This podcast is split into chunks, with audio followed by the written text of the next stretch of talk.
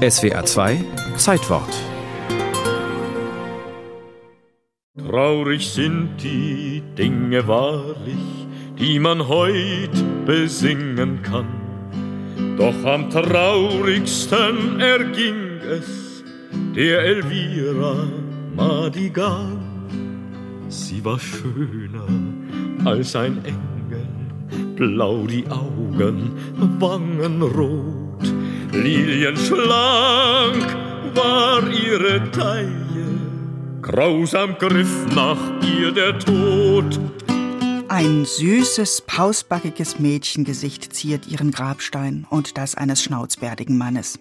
Er hatte sich unsterblich in diese hübscheste aller Seiltänzerinnen verliebt, der fesche Dragonerleutnant Bengt Edward Sixten, Graf Sparre. Genau wie Christian IX., der dänische König. Der war von Elvira Madigans Anmut so begeistert, dass er sie zur Privataudienz einlud und ihr ein goldenes Kreuzchen schenkte.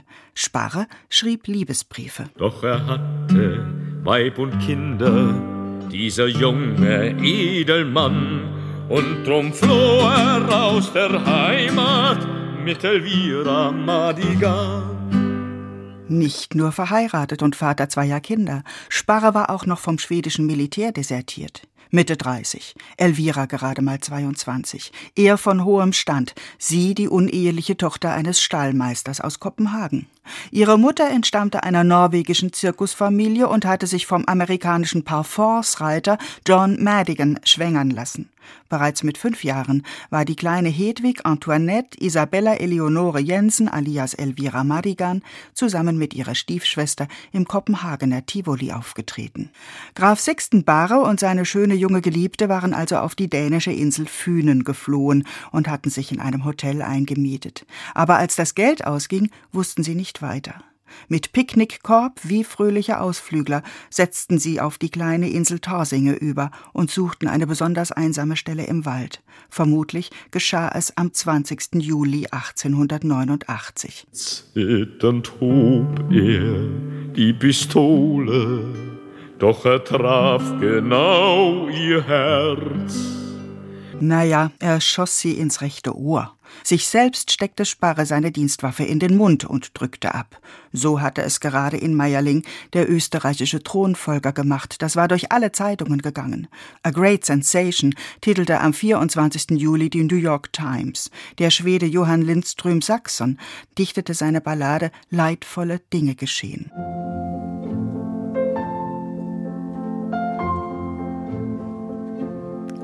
1967, 100 Jahre nach der Geburt der Seiltänzerin Elvira Madigan, stellte der schwedische Regisseur Bo Widerberg den Film Das Ende einer großen Liebe vor. Soundtrack war der zweite Satz von Mozarts Klavierkonzert Nummer 21. Es wird seitdem Elvira Madigan Konzert genannt. Elvira Madigan und Sixten Sparre wurden trotz ihres Selbstmords auf dem Kirchhof von Torsinger begraben. Und bis heute legen Hochzeitspaare den Brautstrauß an ihren Grabstein. Ein Museum widmet sich Romeo und Julia von Dänemark. Es zeigt Fotos, eine Brosche, den Revolver, ja sogar Buchenblätter mit Blutstropfen vom Tatort. Merket auf, ihr jungen Leute, packt die Liebe ganz anders an dass ihr nicht im Blut müsst baden, wie Elvira Madigan.